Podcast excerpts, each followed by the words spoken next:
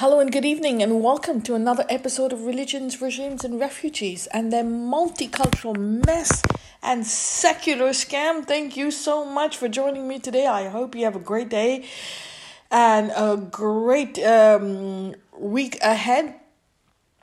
Um, Today we're going to do something special, but before we do that, I just want to say that I heard that there was an earthquake in Gujarat, Rajasthan, Delhi, and Afghanistan along that fault line. Um, 3.5, I think, on the Richter scale. Look, I as far as I know, there's no damage as such, but there could be. So I hope that everyone is safe, and I'm I'm praying for all of you, sending you all my energy, and I hope that there is no aftershocks as much as we've seen in Turkey. But uh, importantly, more importantly, it is important to be safe. Uh, people are safe, houses are safe, and the animals are safe. So, if everyone is safe, and if you know anyone who's hurt, uh, you know um, don't be uh, shy to uh, you know assist uh, in this time of need uh, because this is difficult. We've just gone through the turkey earthquakes and this is you know this was uh, projected so, so to speak. They said it's going to have a big earthquake in india in the india zone north india zone because we're sitting on a massive fault line uh, seismic zone um, so look, this is one of them. Maybe there's more coming. Hopefully, there's none. But we'll see. In the meanwhile, please stay safe, everyone, because it's very important. So, today we're going to do something on the Bengal famine of 1943 44.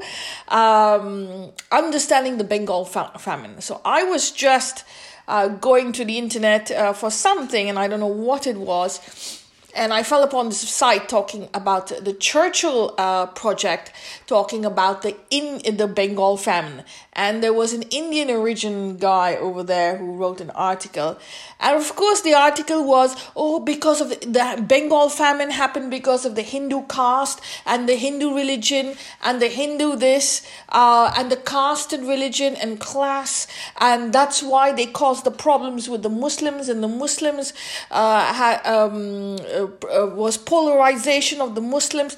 And of course, this guy, this Indian origin guy, was staying in the United Kingdom. So he was brainwashed by one of the universities, and you know, he thinks it's very fancy to uh, degrade India uh, on the outside which a lot of people do, uh, but with no basis. And if you want to look at something, you look at all 360, 360 degrees.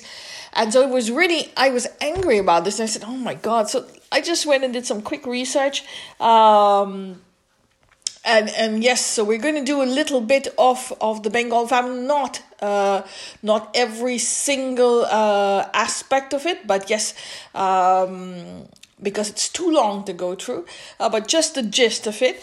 So I found a nice uh, update on uh, a, a, um, an article written, uh, many articles written many articles written, but the best was written by someone called Chowdhury Arunadati, Understanding of the Bengal Famine in 1943. Um, and we'll go to that quickly. Um, so basically, in the Bengal famine, um, it was approximately 4 million lives that were lost during that famine. It was a man made disaster. Um, and it was really really bad. Now this was the first layer of disaster because there's always layers and layers and layers aftershocks as we say second generation third generation.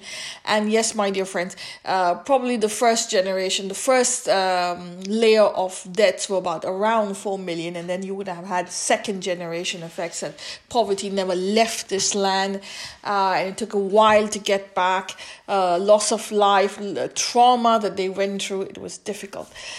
Um, so in 1942 uh, 43 series of events led by deliberately pursued by british macroeconomics policies and the sacrifice of many uh, thousands of men and women and children in bengal who died and were denied food uh, for for someone else's benefit um, so there are Bengal is a land that there have been famines before. Um, in, 19, in 1717, 1866, but unlike in the 1943 famine, these were, uh, the previous ones were outcomes of natural disasters, aggravated, aggravated by human greed and foolishness. But in 1943 44, the famine stands out because it was a man made aggravated disaster. Um, and the architect of that was uh, Winston Churchill, the hero of the Second World War. Um, so, just a backdrop quickly the bengal area covers 82 square 82000 square miles and population of 63 million uh, was the largest uh, block in colonial india british raj um, population density stood at around 730 uh, 38 million hectares uh, acres of land out of the total area is was cultivable. Um, and um, each land each person got about 0.5 uh, acres to himself to draw substance from. Um, there was a small increase in population, about 10% from 1921 to 1941. Uh, but in the area where there was uh, agriculture was only 1.5 um, while there had been a 20% increase in population between 30, 31, 1931 and 1941 uh, they had in general bengal there had practically been no rise in, in the uh, agri um, agriculture areas. Um, population pressure also was one of the primary causes of Bengal economic troubles. Um, rice is the most important crop, crop in the province. Uh, Bengal's normal production was around 481 million mods, uh, mounds, M A U N D S, of paddy per year. Um, so approximately nine mounds or half a seer paddy per day. Uh, Bengal's annual requirement of paddy to feed its population was roughly 540 million mounds. Um, her annual deficit was approximately um, 29 million mounds or 500,000 tons of paddy a year. So imports came from Burma, which was a rice cultivating land, uh, to meet 200 million tons of the deficit. And hence, it, as its figures out, Bengal usually ran a deficit of 300 million tons of rice, while otherwise, uh, which would have fed uh, 18 lakhs of her people. Um, one of the very important characteristics of the Bengal famine was the zamindari system of land tenure, where the rent is fixed under permanent settlement. The government is plainly under uninterested in either undertaking any productivity enhancing schemes nor estimating annual yields because the zamindari system was in place. Um, the government therefore had no estimate of the food deficit, eh, which is which was chronic in Bengal. In the absence of reli- reliable production figures, consumption figures, which might prove handy because we know the population figures. Um, what is important in at this time? Um, what is important, particularly uh, to the economy of Bengal, particularly in the interwar period, is the fact that although she is most endowed province with favorable natural climatic conditions, her agricultural productivity did not bear the signs. Um, her rice production, which is 18 mounds per acre, is pretty low compared to uh, Madras uh, th- those days was called Madras, and the Bengal government never had any proactive or imaginative agricultural policies to increase this uh, objective. Um, the and the permanent settlement of 1773 served this very purpose by fixing um, the revenue from the land. Okay, um, a colonial government whose only objective was re- to collect revenues from this rich land and the permanent settlement of 1773 served this purpose by fixing the revenue from the land. The zamindars, who were controlling most of the land, uh, lost direct contact with the actual uh, tiller on the ground, and two the two were separated by many many middlemen, uh, leading to infeudation of the land. Okay, uh, that means infeudalization. Infeudation means um, feudal lords, the feudal system, basically. Uh, no one in the hierarchy of rent receivers now stood accountable for any measure of agricultural welfare. Very important during this time. The sub infeudation had only led to a proportionate rise of landless laborers, which was now 29% of the agricultural population. So we have the zamindari system. Um, we had um, a deficit in food production already, about 300,000 300, tons of rice. The pe- population was already getting poorer and poorer. The zamindari system, where land, um, where rent is fixed, um, they dealt with the government, the colonial government, and uh, and below there were between them and the tiller there was enough of space for uh, multiple middlemen who didn't care except collecting tax. So the amount of tax that was collected, the poor farmer was left with absolutely nothing. Um, so the zamindars lost contact with the with the with the people on the ground, and there was just they were just you know a feudal system where they didn't care about anything but except making money.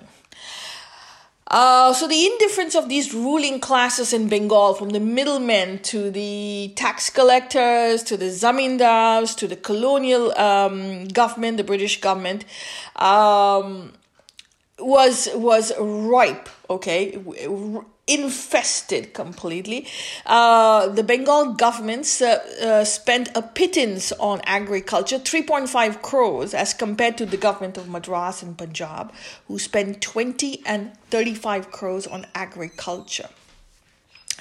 Uh, in 1941, Japan declared war on British India. Agriculture was actually cut down from 69 lakhs to 50 lakhs.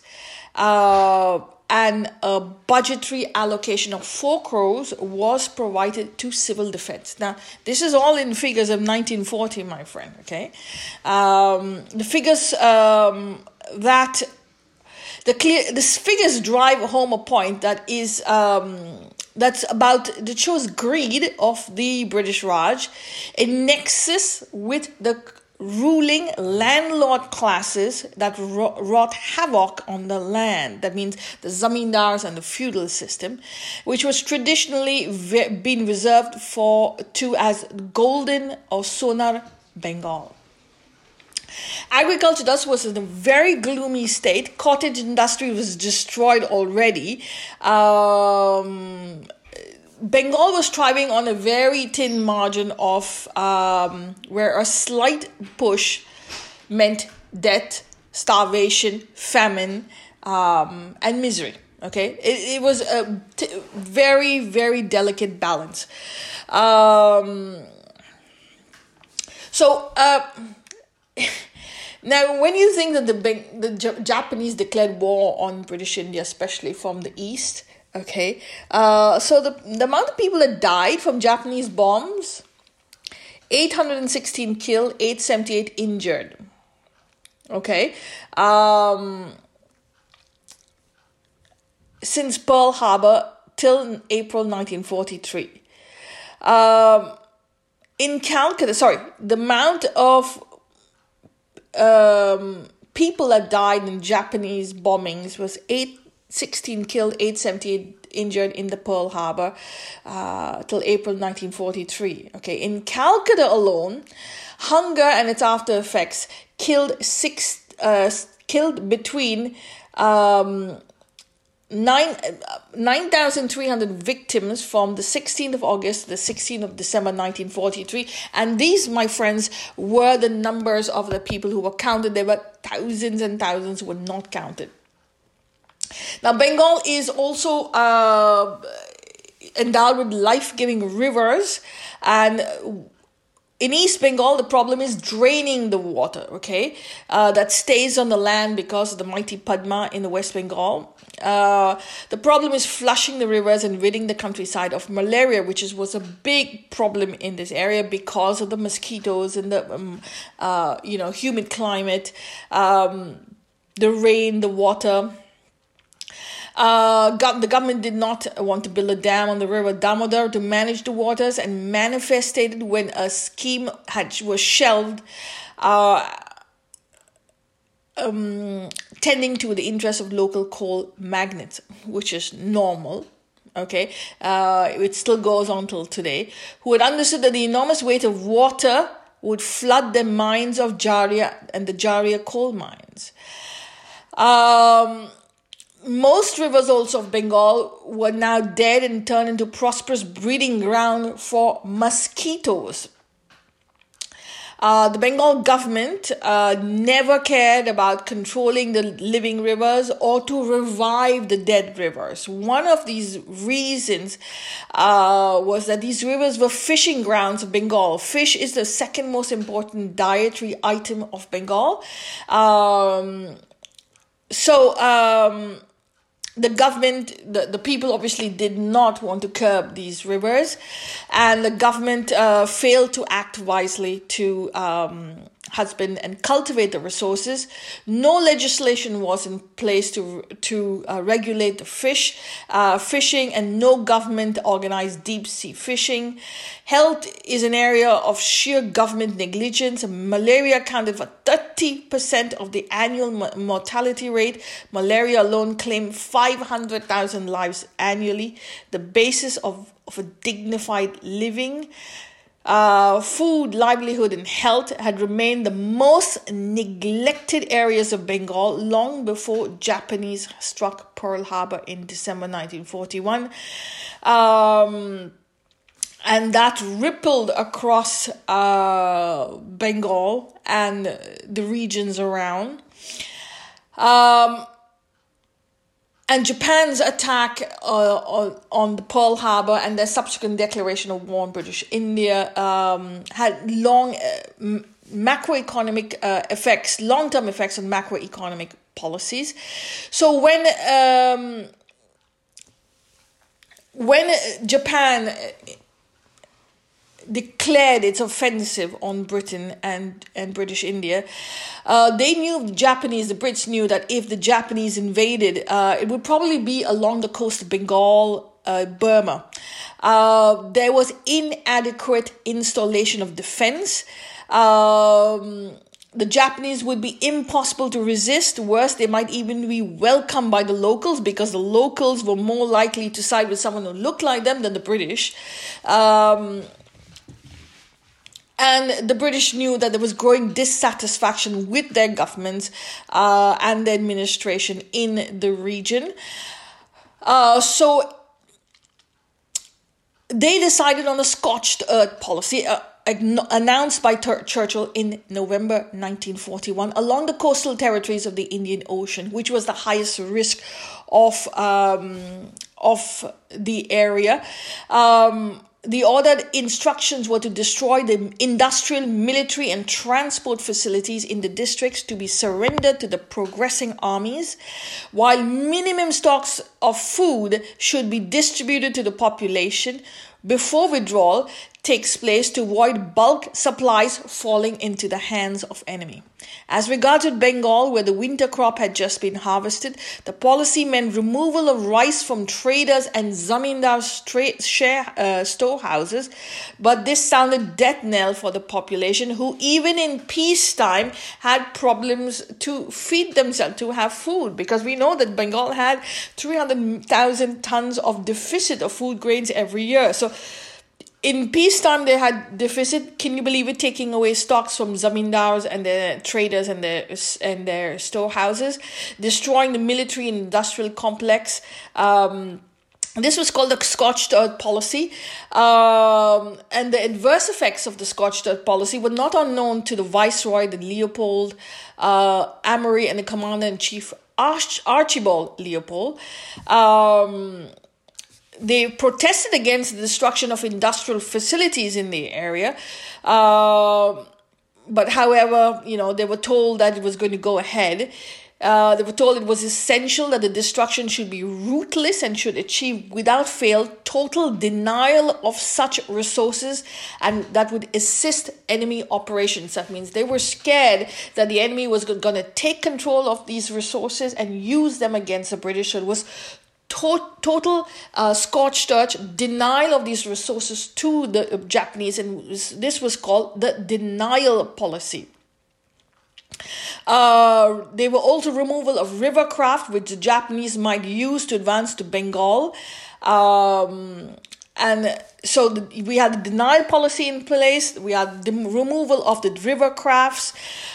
Um, demoli- demolition along the coastline as long as India would give handle for agitation the Viceroy wrote and with enormous population it threatened areas any areas any scorched earth policy will mean that it we will have millions on our hand who will be quite impossible to feed. So the people on the ground the voice viceroys on the ground knew that this uh, would lead to agitation against the british government because they were already poor already underfed um, lead to enormous uh, you know um, pressures on the administration and it would be impossible to feed them there were no buffer policies. There was no plan B or plan C.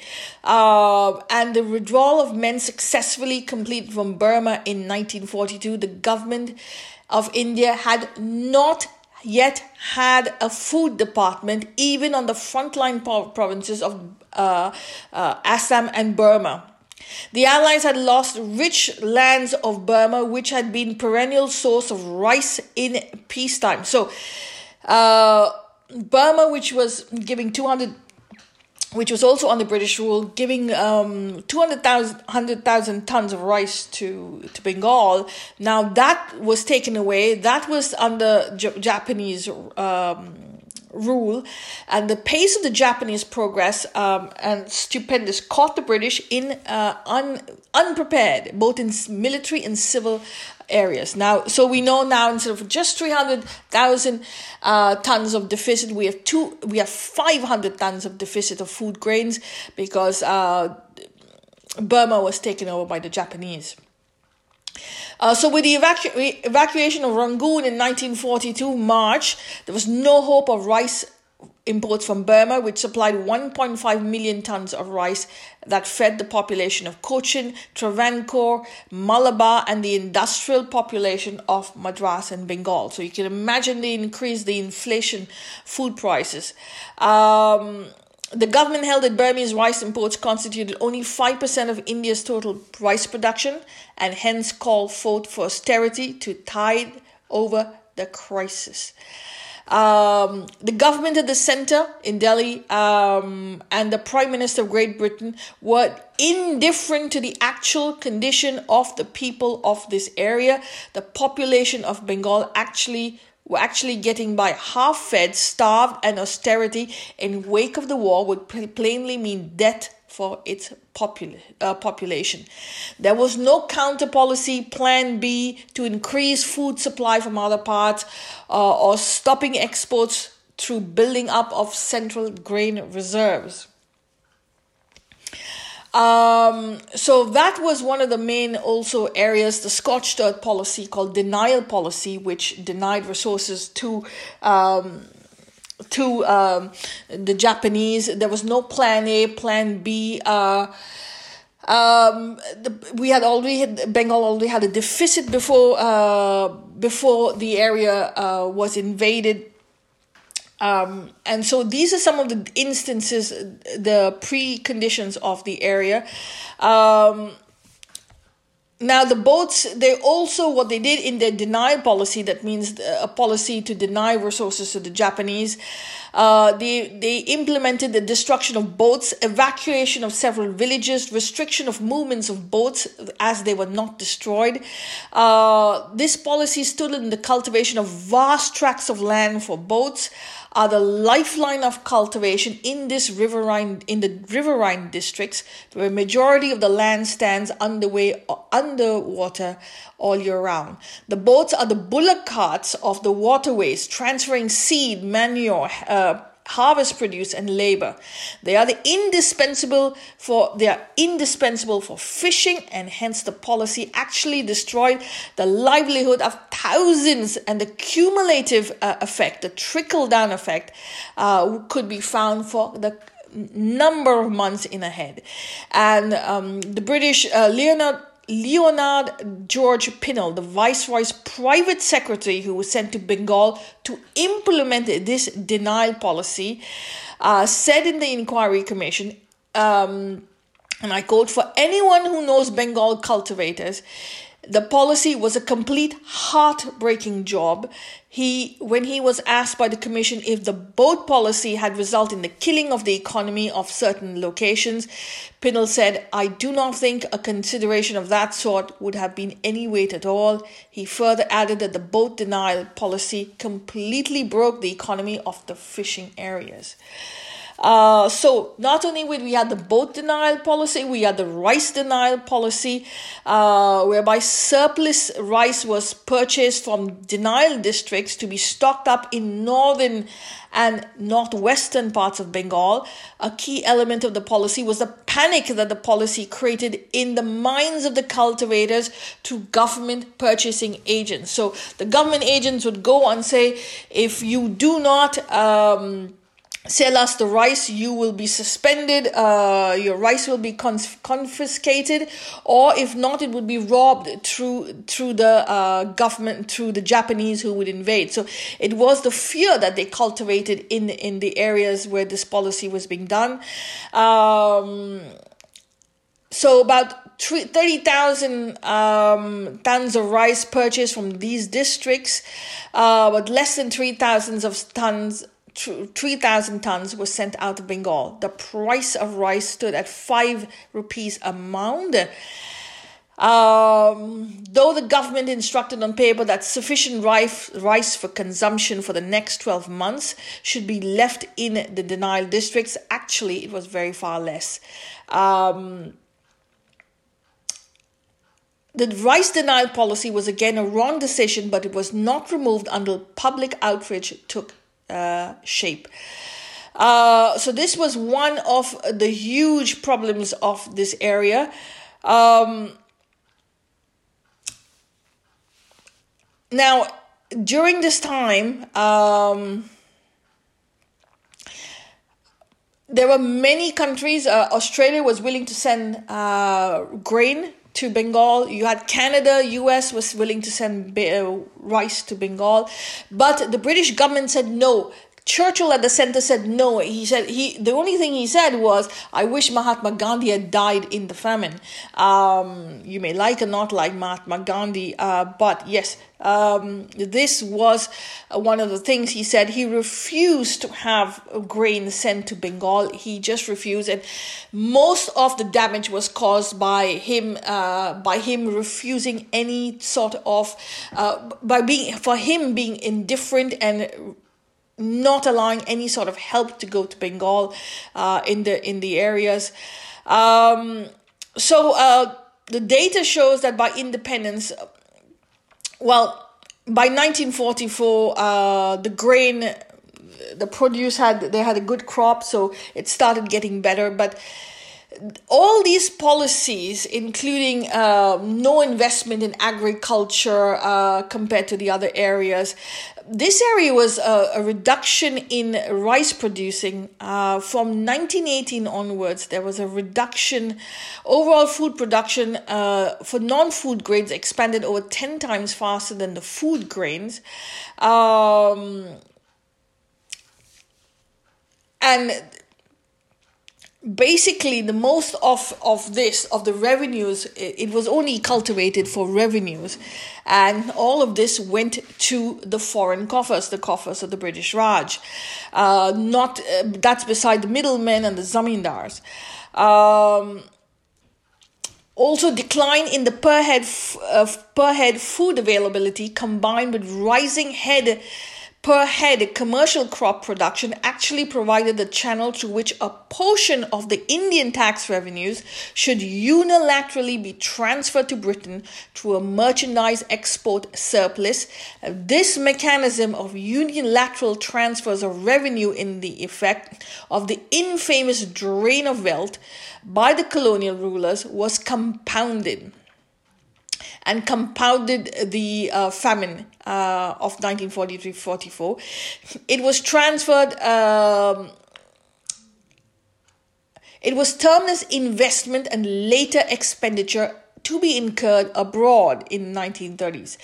This was transferred by Britain mainly through a surplus of primary sector exports from India to the rest of the world, whose exchange proceeds were appropriated by Britain against the corresponding entry of expenditure incurred at home and or home charges, uh, known shown as a debit item in the current accounts of the Indian balance of payments. So these expenditures uh, only were shown as a debit item, and all the surplus of the primary sector exports were appropriated to uh, the United Kingdom. Um, so this was a series of conditions um, that slowly um, that slowly brought down uh, the the area. And by the time uh, the famine started, uh, 1943 44, um, it was ripe. It was the balance was really one small push and it tilted in the wrong way. So the area was ripe for famine. The conditions were created by man for the famine uh, pre 1943 44. And when 43 44 came, it was just the tip of the barrel and, you know, one tip and it was over.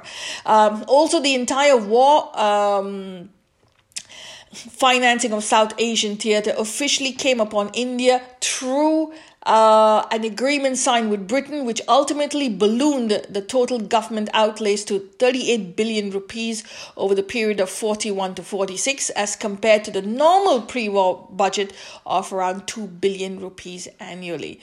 Um, so you see, there was, um, you know, war the brits funded the war and um, the south asian theater officially became part of that funding. So we were the bank account the the diamond the the crown the diamond in the crown uh, for financing their war efforts all over the world.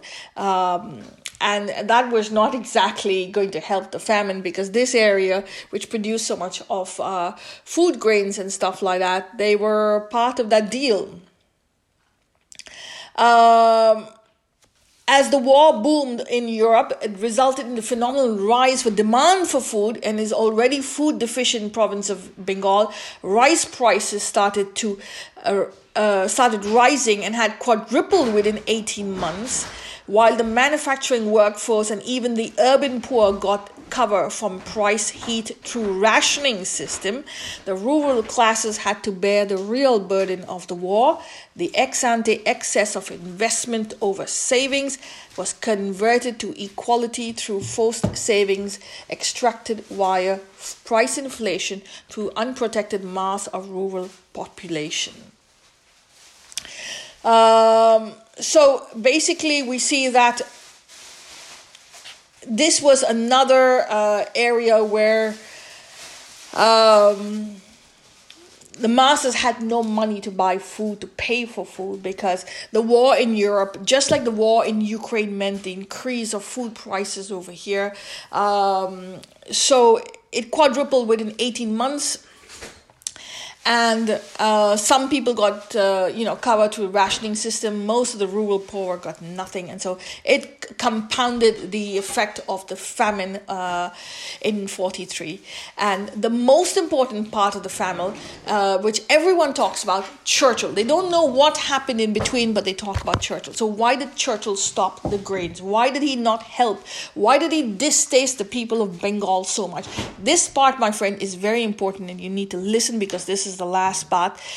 Uh, Churchill um, was part of the British Army uh, Armed Forces uh, during World War One, and he went through. He knew about the genocide of the Armenian genocide. That means the Ottoman Empire and the uh, and its uh, goons uh, killed, committed a genocide of 1.8, 1.5 billion people in. Um, 1.5 billion people in um, um, in in Armenia, um, in what was then the uh, the Ottoman Empire. So all of these um, led to the deaths of millions of Christians.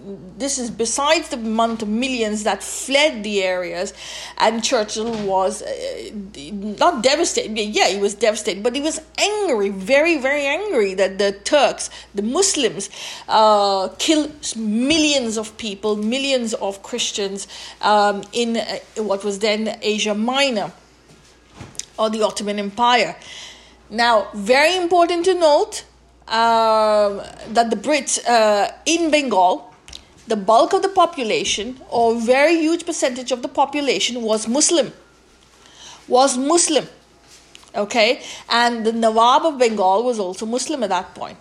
So, guess what?